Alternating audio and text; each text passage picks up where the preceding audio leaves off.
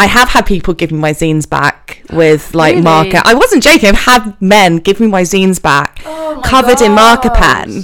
But I have it with everything. It's like every single wrestling, every single wrestling show I've refereed. Some dude who's a fan has never stepped in a ring in his life will come up afterwards and tell me what I've done wrong.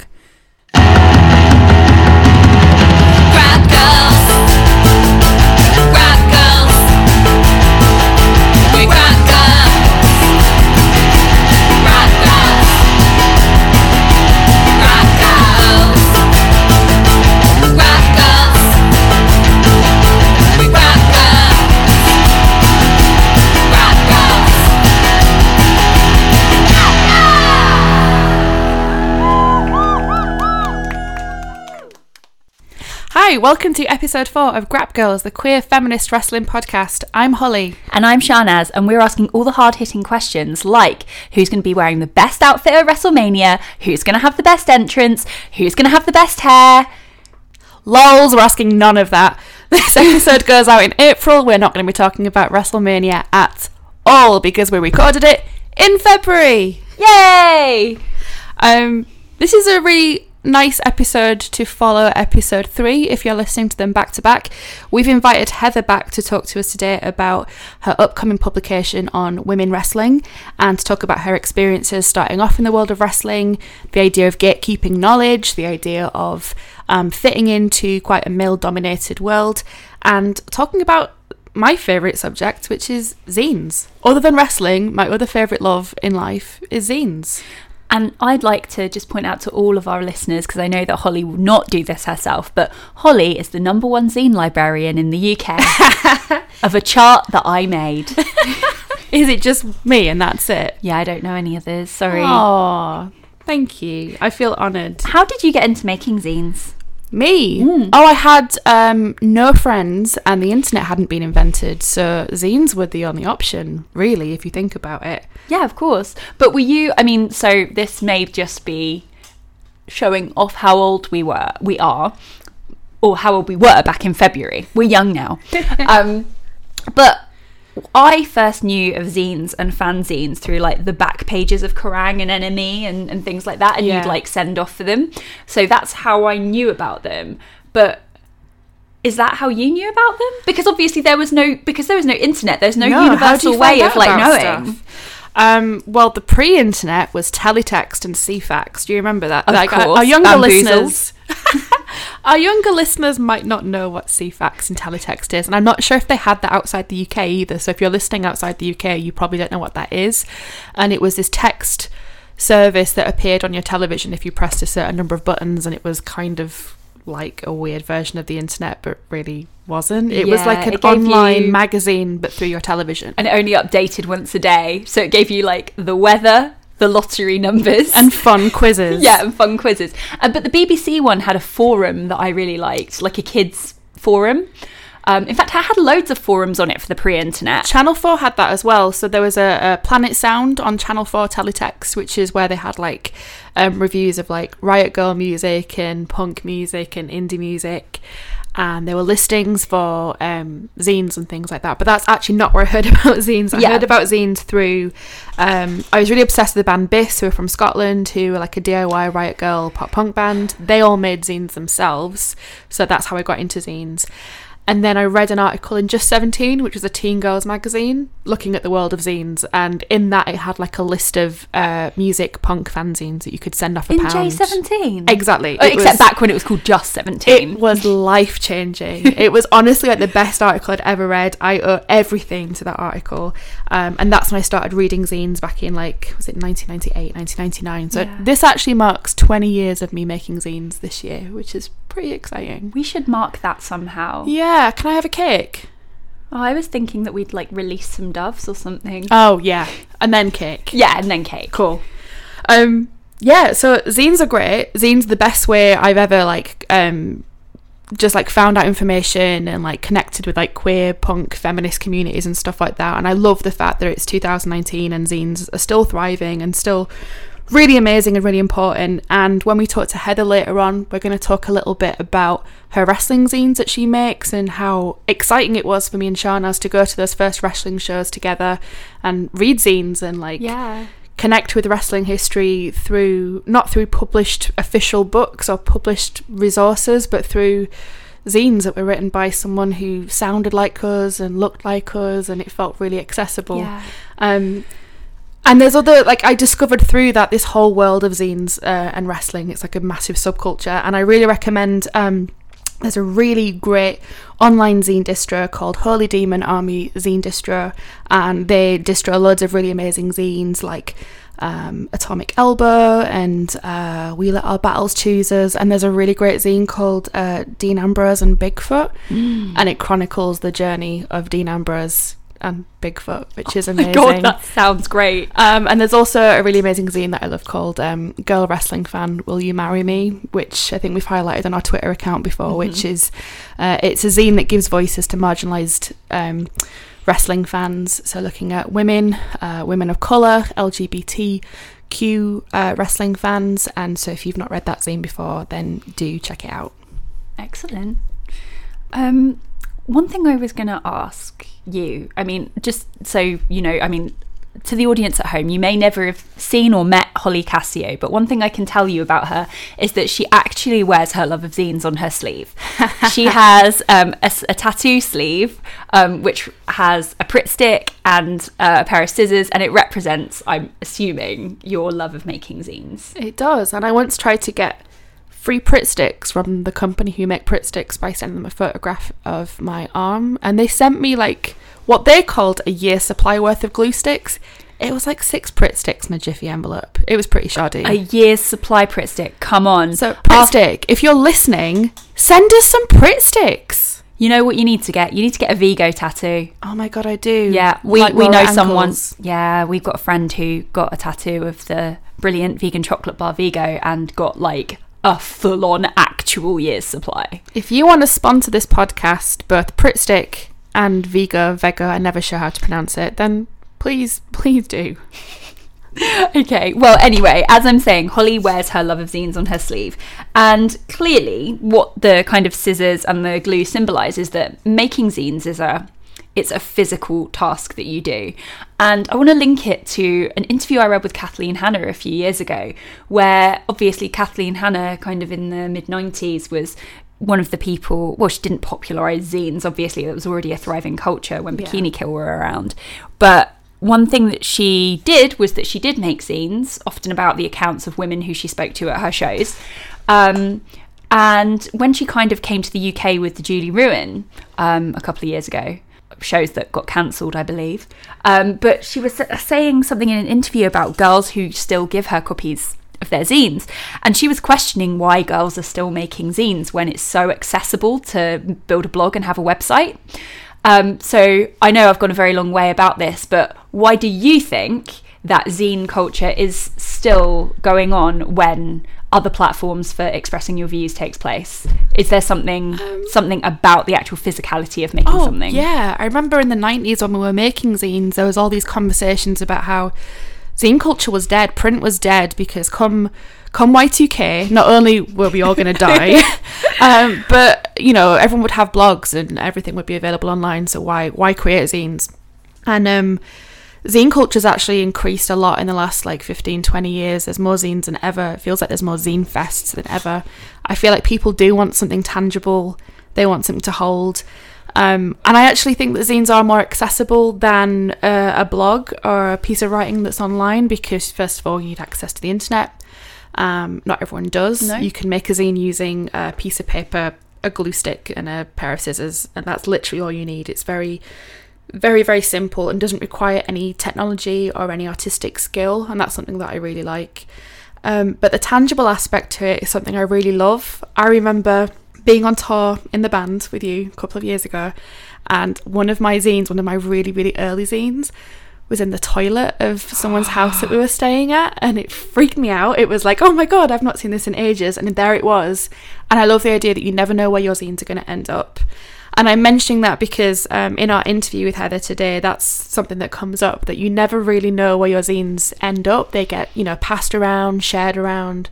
A lot of zines have like anti copyright statements on them or copyleft statements on them, which mean you can photocopy them and share them as much as you like. The author Yeah. does not care, they just want it to be shared and put out there. And that's something that's really cool. Like, Yeah. There's no it's it exists outside the traditional platforms of capitalist publishing, Yeah. which is awesome.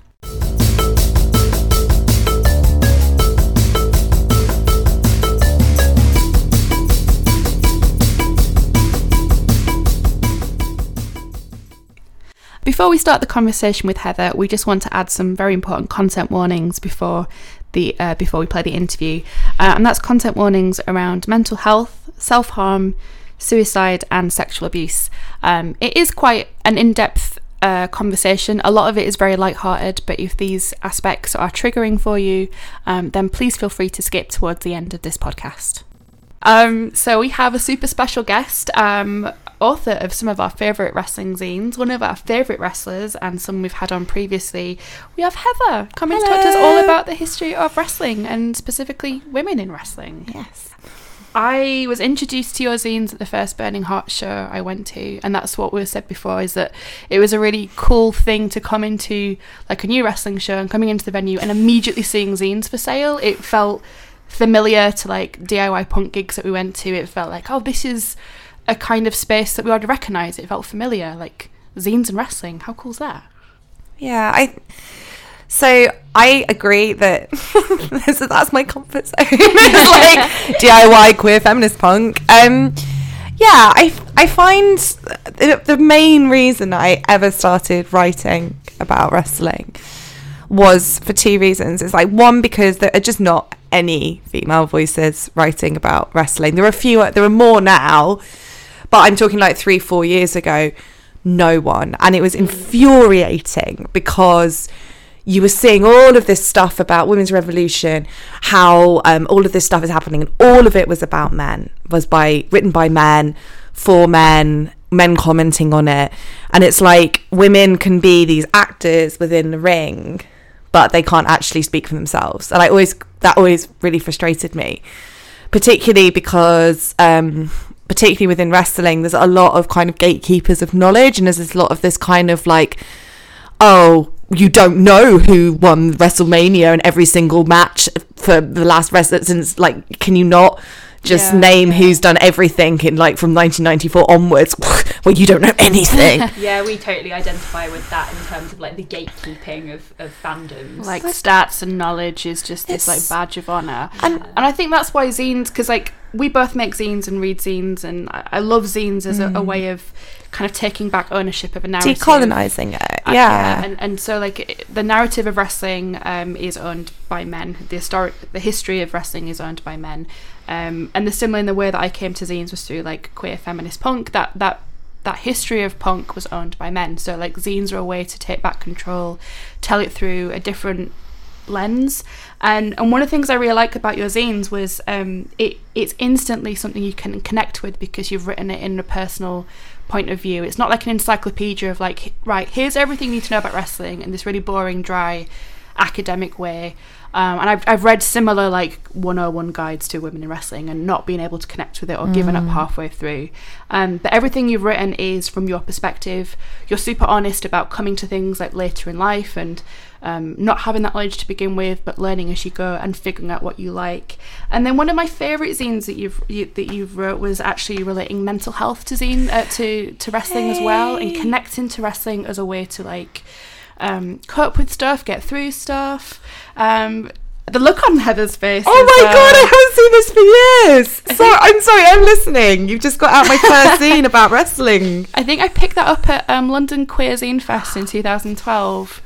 Um, and actually, I was going to say, I do a lot of zine workshops with young people, and I've used that zine quite a lot with very young people recently because we're trying to do zines about mental health and identity, but connecting it to like a fandom that people are interested in. So, as a, as a result of looking at that zine, loads of young people I've been working with have been making zines about mental health and football because that's their Yeah. area of interest. And it's a nice way to open up.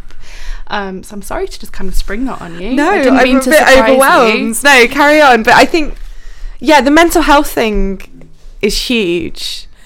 So this other thing so you're you're right. I really wanted to make scenes that were accessible, particularly about the history of women in wrestling because in wrestling, like you said, it's this male narrative. So it's only women that are sort of celebrated as seen as important to men. Whereas I think, like I wrote that that this history of women through um, through wrestlers, I identified with people like Klondike Kate, um, women like um, Chigusa Nagayo and Lola um, Lola Gonzalez because they're all like women that I'm like, you are a badass. Like I don't care what your wrestling's like to it. They're all great wrestlers as well, but like you know, you hear these stories about women who were like teenage moms.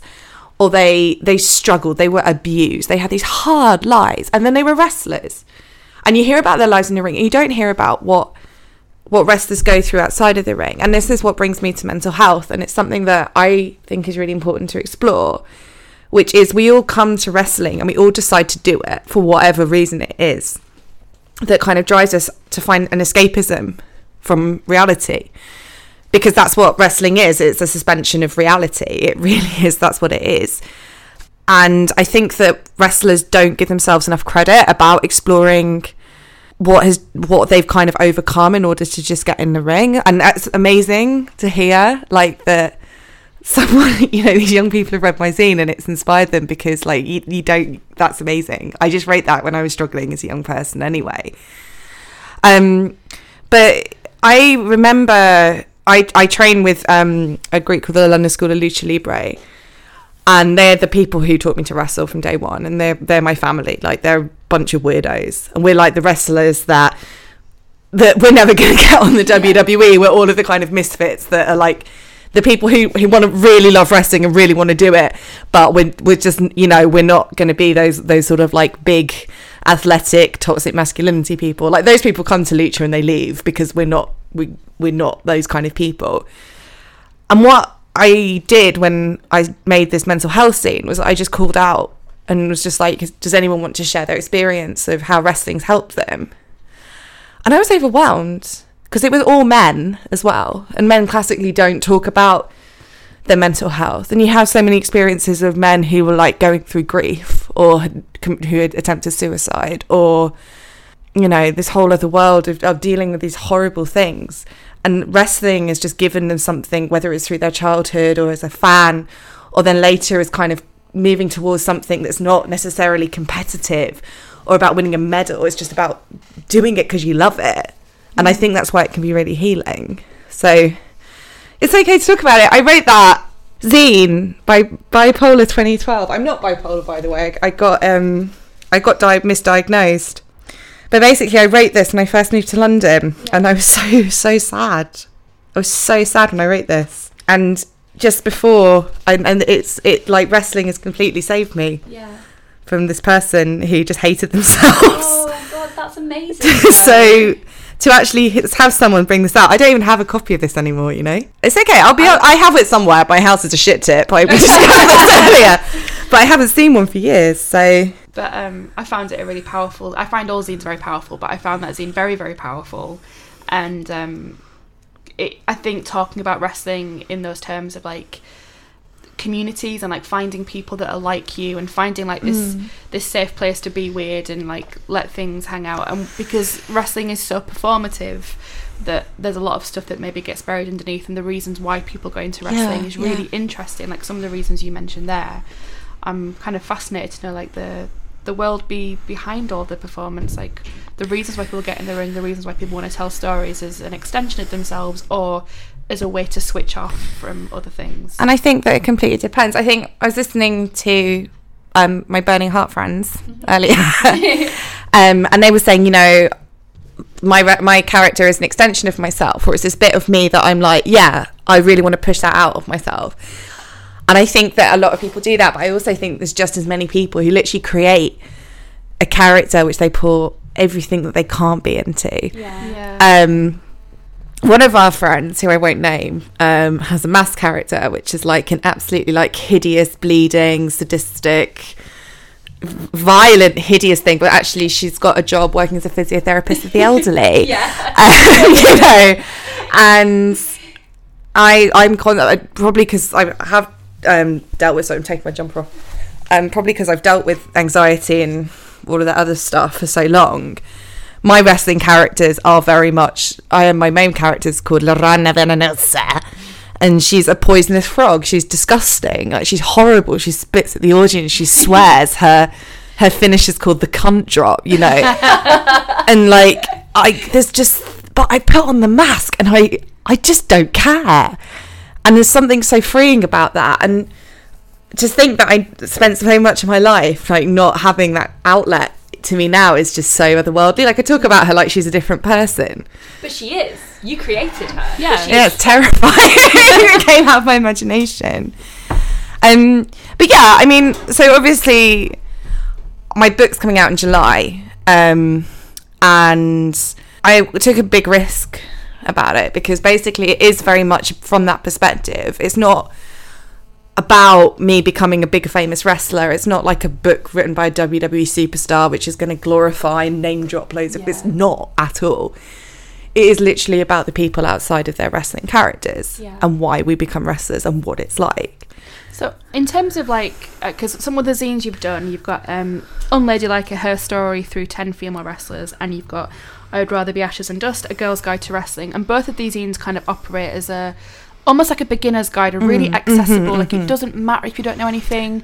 Actually, there's probably bits of wrestling history which you don't know. There's lots of stuff that's hidden. So, here's it in a very nice, accessible way for you to to understand. Um, how did you like begin to get this knowledge yourself? Like, how did the research process? Was it just things that were told to you, or were you like, I need to know more and find things out myself? Oh gosh. Um, so I like I, I I I always say this. My first wrestling training session, I didn't know who the Undertaker was. I knew nothing. I kind of had a vague idea what wrestling was, but I was doing a stand-up gig, a fem- at, at like this feminist comedy night at the Resistance Gallery, and the guy who runs Lucha was like, "Oh yeah, come and and do it." So he completely invited me to go, knowing fully well that I probably didn't know anything. But to then two weeks in realize just how this huge world exists, and when you ask people how do I improve, they go, "Oh, watch wrestling," or they talk to you like you already know what it is, and I think it does. It puts a lot of people off just instantly. Yeah. and it was never meant in an aggressive way. It was never meant in a mean way. But it got to the point where people you know i would then i remember because i was like oh i need to go watch wrestling Yeah. so i put wrestling into google and i can't remember and i that just didn't really help me and then i think it was one of my friends this girl called chow and she was like oh watch wrestlemania and I was like, "What? What's WrestleMania?" And she was like, "Oh, it's like a, it's like the Super Bowl of wrestling." And I was like, "Okay, what's Super Bowl?" Yeah. Then she just gave up. She was like, "Just watch WrestleMania." So I remember going home and getting some beer because my dad used to watch rugby with beer. So I figured that's what you do when you watch sports. Yeah. Hadn't done that before. Um, and I found like a bootleg version of WrestleMania, and I was like, "One, start at one." So I watched WrestleMania one.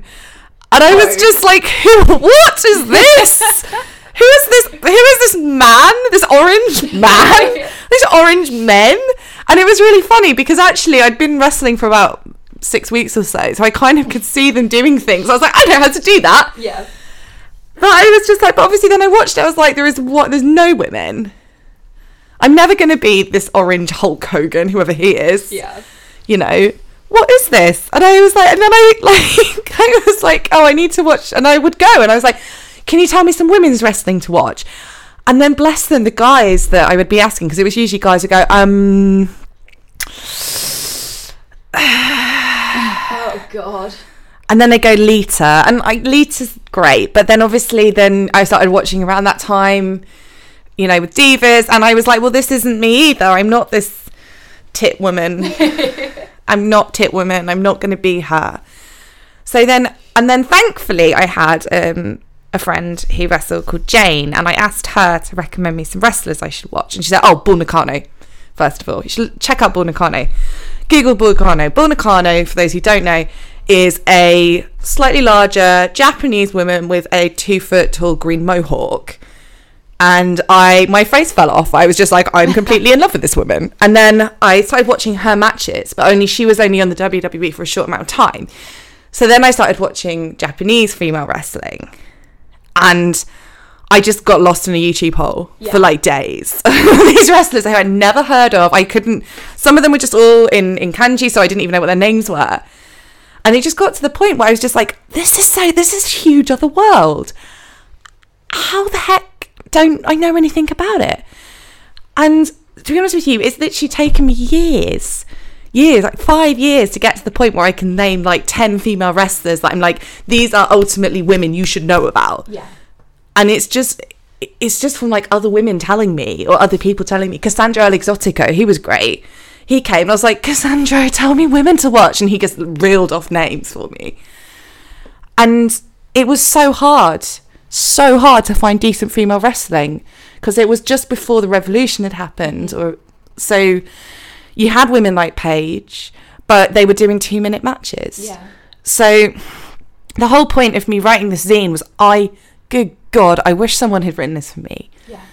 It would have just been so much easier if someone had just been like, here, this is Mae Young, go Google her. Yeah. There was also a documentary called Lipstick and Dynamite, um, which I also saw around that time, and that that was the that was the game changer for me because then that rather than me just watching these women in the ring, that was me realizing how horribly hard wrestling has been for women from day one.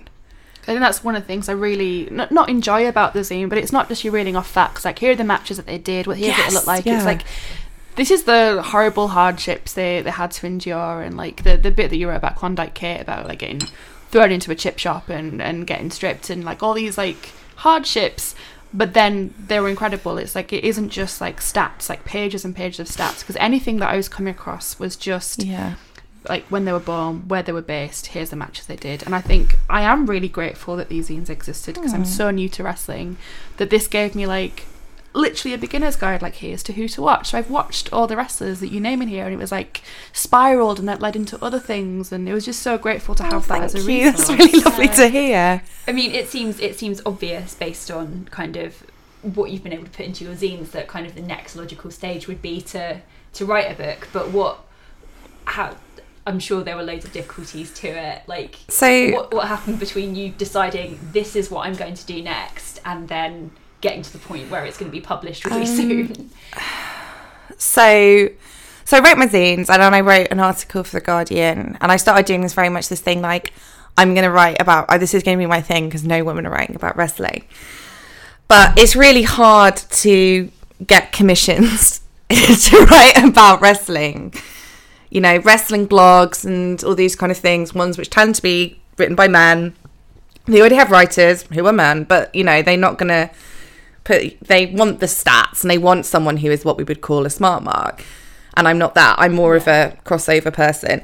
And there's only so many times you can email the guardian and be like do you want me to write you another another article about wrestling? And they just stop replying. So i was like okay well i'm just going to have to do something else. Um and then i got i got cancer um which was just shit um and it was um I went through this stage where I, ju- I, I couldn't wrestle. Yeah. I didn't have a choice. And I was miserable. I was so depressed because I had suddenly got to the point where I actually, for the first time in my life, liked my body and liked myself and had found like something I was good at. And I just started writing down and I realized actually after years of having all these thoughts and no way of kind of getting them out into the world that I'd actually just been scribbling and typing for, for, for so much. So I started going through all the stuff I'd written and trying to think what it was. And I went through loads of different ideas. I was like, oh, first of all, I know what I'll do. I'll write um, basically Whip It, yeah, with Ellen Page, but about wrestling. Get it turned into a film. Boom, lovely. uh, turns out I cannot write fiction because it just ended up being like me writing about my childhood and my my parents divorcing. I was like, there's not a lot of wrestling in this. Yeah, be- became a Mary Sue. Yeah, I was trope. yeah, I was like, this isn't working. So I scrapped that, and then I started just writing about like my opinions on wrestling and like this kind of non-fiction, like a series of essays, I suppose. And then I can't remember what some. I was just talking to someone I knew who's a publisher. He was like, "Well, just start with your experiences," and that's that's really how I start. I just started from the beginning, and then I just and then what I found was I was writing how I started wrestling because I came into it from nowhere Yeah. and I had my own kind of experiences of hating my body and depression and being the survivor of rape and all kinds of horrible stuff, which I've just kind of got on with really, because sadly that's what women are expected to do. Um, but the whole point of the book is it's fucking joyous because wrestling exists. So yeah, that was the main thing. Is I wanted to write this book that had a strong female narrative that was written by a woman that is about wrestling, but specifically for women and people who don't know about wrestling.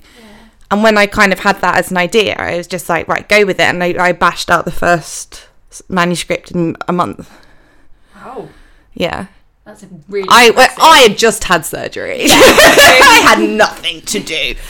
But I was I was really lucky. Um, but then obviously then pitching it was really frustrating because I was going to all of these agents and saying, "Oh, I've got this book," and they went, "Oh, great!" And it was just after Glow had come out, and um, it was like really hot, and everyone was really excited. But then they'd come back and have to be like, "Oh, we're going to regret this, but we just can't, can't do it. It's just too niche." And that's how I ended up having to go through Unbound because I literally they were just like, "We can't sell it to pitch it to Waterstones," and I was like, "Well." I'm not pitching this as I did. I started off writing zines for Yeah. the occasional woman that might stumble into a wrestling show. Like niche is my thing. Um, so then I had to crowdfund it through Unbound, and I've been really lucky because the wrestling community that I know, which are very specifically angry women in London, have helped me extraordinary just so much. I'm overwhelmed in some ways that I managed to get to my target. So, so that's where we are now. My book's coming out in July. Um, I'm gonna ask how the wrestling community uh, have responded to the idea of this book coming out. Like, do, how how much how much have you told people about what's going to be in the book?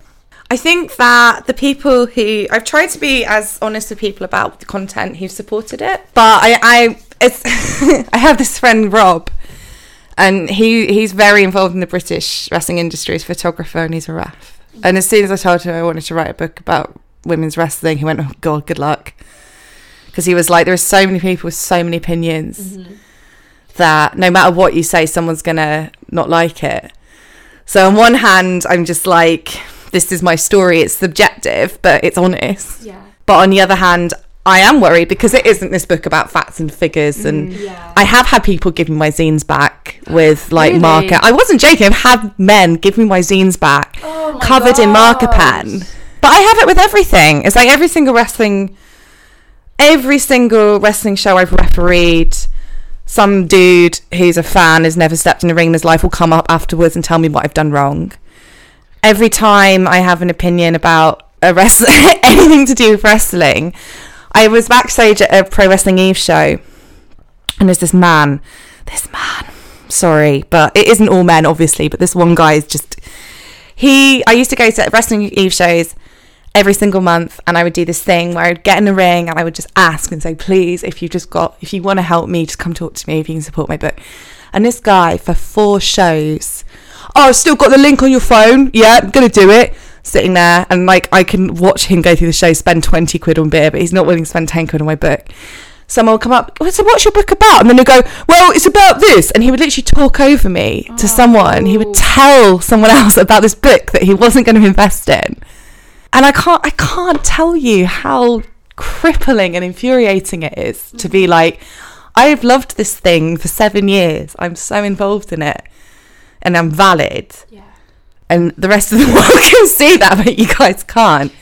And I'm nervous. I'm really nervous about my book coming out. It's it's yeah. 'cause me and Shanaz used to play in a band, and I think a lot of what you're saying really rings true with us in terms of you know Oh, what you God. do really well. Like we knew what it was like to play music every night. We knew our instruments as well as we needed to know. Yeah, we're pretty pretty basic. But we every night we played show, we'd always get a guy, whether it's the sound guy, whether it's the venue manager, whether it's just some dick in the audience wanting to come over and tell you why you played that chord wrong, how you could improve your voice, um, what what gear to use, what amps to use. Have you thought about doing this? And it's all very well meaning and it's all very well intended. And if you take it personally, then you're the bitch.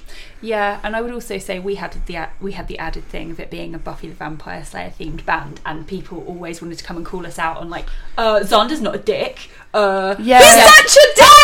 He's a dick. I just, I always think back to that show we played in Liverpool. We were on tour, we were playing a gig in Liverpool, and we had this group of like Buffy the Vampire Slayer th- fans who came to our show specifically because they were massive Buffy fans. Yeah. We played a song about Riley, who I is the the character that we can all agree is just the beigest wet blanket, and nobody likes Riley, right? No one likes Riley. don't like I don't think even Riley likes Riley.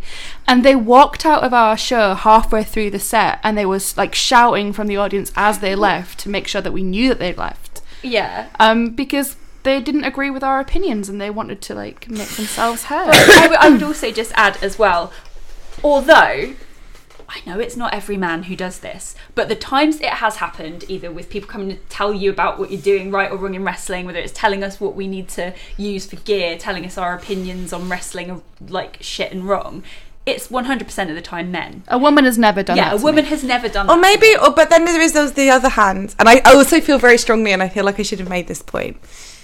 As a angry ass woman who hates exercise, when I first went into wrestling, I also had my misconceptions of men, very much so, particularly straight men. I had no, I was fully ready to be attacked from all angles by these bros that were, did not want me in their space, and I can safely say in seven years of wrestling, I've met hundreds of wrestlers and trainees, and three of them were dicks.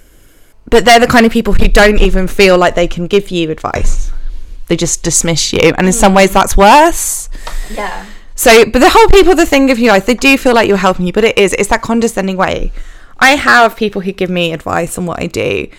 I have people who proofread for me. I have other female wrestlers and female promoters who, like Emily Eve and Rhia O'Reilly, are very good friends of mine, and they will tell me things that they think maybe I should reword or are clearly subjective, but they wouldn't do it in this kind of assuming that I need to be told it. Yeah. And I also come from a place where I've learned to wrestle.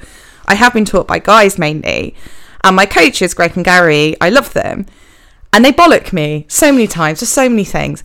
And I will take it because I kind of am like, yeah, I, I need, I want your feedback. Yeah.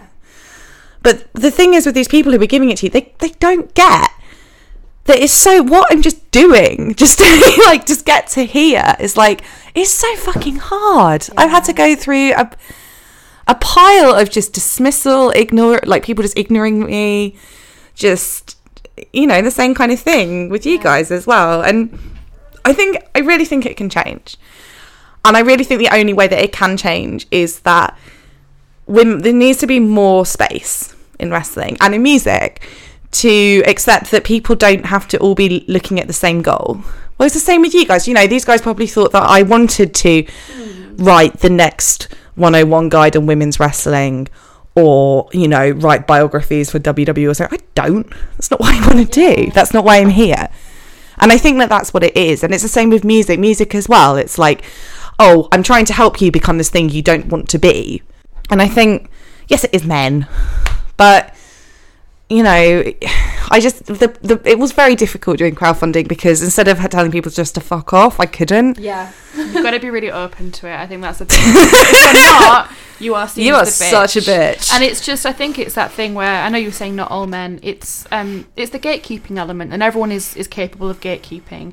I think when you have these what's seen as quite a niche interest, people feel protective of it. So it's like you can't join this club. Do you know this, this, and this? And if you don't, you don't belong. Um, and I found that when we were trying to get into wrestling at the beginning, we were kind of coming across that and feeling like, oh, maybe. Maybe this isn't for us. Maybe we don't know enough. Maybe we should know more. So But then it's it's like you were saying that the the narratives of wrestling are owned and written by men, and I, that's why I'm so grateful for the stuff you've written because it's instantly accessible. It feels like I can not learn it because it's not like learning facts, but it feels like I want to know more as opposed to like having to read a really dry biography or a dry like list of stats for something. Mm. And I think there's also this thing in wrestling generally, and you will hear it from like anyone who's a wrestler or is a wrestling fan, apart from very small minority, is that it is assumed knowledge because they assume you've been watching this stuff since you were a child. Mm. What if you didn't? What if your friend Caris got her collarbone broken in the playground by Ben Policino because she nicked his football and then he did a stone cold stunner on her and then football no then wrestling was just banned. That's what happened to me. So I, I couldn't even get close to wrestling, even if I wanted to. You know, it has to be accessible because because otherwise, like, what about all these people who watched Glow and thought it was the best thing ever, and I wanted to just shout at them, "There's no wrestling in it! Like, there's none. There's like a tiny, Yeah. tiny fraction. I fraction." started watching Glow, I guess, because like it was around. Well, it came out just after we'd started getting into wrestling, and I was like, yes, more women's wrestling. And then I watched the show, and it was like, oh, there's actually no wrestling in it. And in addition to that, like. It's by the same people as Orange is the New Black, so I was also expecting the characters to be super duper fleshed out and like you find out all their backstories and actually, Mm, no. I think it's because that show's trying to do too many things. yeah, I think it's very hard to pull. I think it's really difficult to pull apart wrestling at its most problematic, which in many ways is what Glow was, and then also have fleshed out characters. But I think it definitely brought in more people to women's wrestling Yeah. who aren't wrestlers or wrestling fans, and I think that that's quite a big thing because now there is this potential influx of people who can just see female wrestlers, no matter what they know about what they're technically doing, as fucking badass women. And I think that there should, I think we need more of that. And we just need appreciation that what we're doing is hard. And that should be enough, you know. And I think that um, earlier um, in the interview, like there's there's this whole thing about wrestling not being appreciated as an art form, and I 100% believe that people think it's, as I said, violent panto. yeah, That is kind of what it is. But it is literally becoming a wrestler is like the it is the hardest thing I've ever done. Like cancer was pretty bad, but like mate, becoming a wrestler, screw that. Like having to learn to throw yourself backwards again and again and again, and then getting up the next day and definitely being a bit concussed and going to work, and then going again, and then throwing yourself, and then being told you're not doing it correctly, so you have to do ten, like have to do like twenty five squats, and then throw yourself down again, again and again and again every week, and you have to do it because you love it then for people to come in and be like, mm, that drop kick was a bit off, I just want to spit in their eyes. like that's just how I feel. and your character would. My character does. In fact, I think that's why my character exists because Yeah. I can just be horrendous. Um, so when is the book um, going to be ready and out? Uh, according to the Foyles website, which has already reduced my book, uh, 11th, I know, it's coming out on the 11th of July. Amazing, exciting. We were really excited to see um, Julia Scheele is illustrating. Yeah, we love them. Their work them is so from, like, good. Demon Comic. Their work is amazing. Amazing. I'm a huge fan as well. So it was really funny. I, God. So at the back, I, just to explain specifically what Julia's doing. At the back of the book, because again, I'm trying. My whole thing is getting away from this assumed knowledge thing. So in my book, whenever I mention a wrestling move, at the back I have like an appendix, which is just like a visual guide of wrestling moves. And so I did like a draft copy, which I thought were just going to be my sketches and they would use them. So I sent in my sketches. They're like, oh, and these are the drafts. And I was like, mm. I was like, I've got an A in A level art actually. and they were like, oh, we'll find an illustrator. And I was worried, man. I was just like, oh god, someone's going to come in. It's just going to be. And then they were like, um, oh, we've got these, and then sent me a picture of Julia's work, and I was just like, oh my god. Oh, so they sent you, Julie. You didn't specify. no, my Oh, my. I would, I wouldn't have You lucked dreamed. I wouldn't have dreamed. No, and I also think it's really, really, really important because of what Julia does in terms of the way that they represent and their their whole body of work. To have that link to the book is just Yeah. like I literally couldn't have dreamed of it. Like it's. Oh, I fangirled out. I'll be honest. So, Yeah, yeah.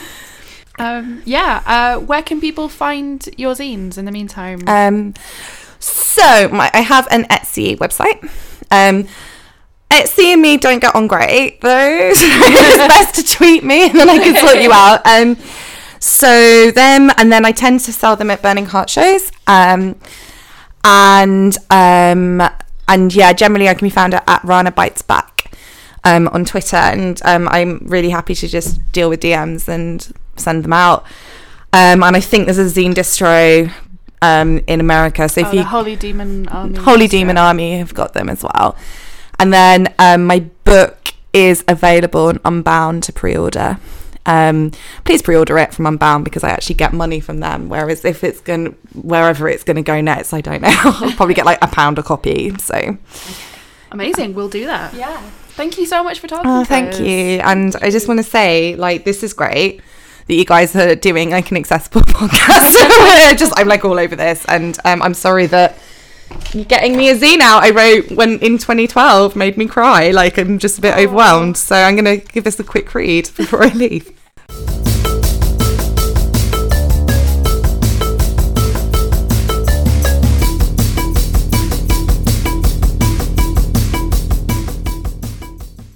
Thank you so much for Heather for coming onto the show today, um, and thank you for talking to us about so many subjects that, that are so personal to you. Because I really feel that they're going to resonate with a lot of women out there. We're really looking forward to reading your book. And um, just a reminder to all of our listeners: if you are interested in getting Heather's book, please bypass the capitalist systems of, um, you know, Amazon and, and Waterstones and whatever's out there. Please buy it directly from Unbound.com. That's www.unbound.com forward slash books forward slash unladylike. We'll also release a tweet um, linking to it because we want to make sure that Heather gets every penny out of this. Thank you so much for listening. Um, it is April when you're listening to this, which is WrestleMania month, the Christmas of, of all wrestle fandom. There's so many activities and so many promotions and so many shows going on. I'm very sorry that our episode wasn't relevant or topical to any of them. Bye. Bye.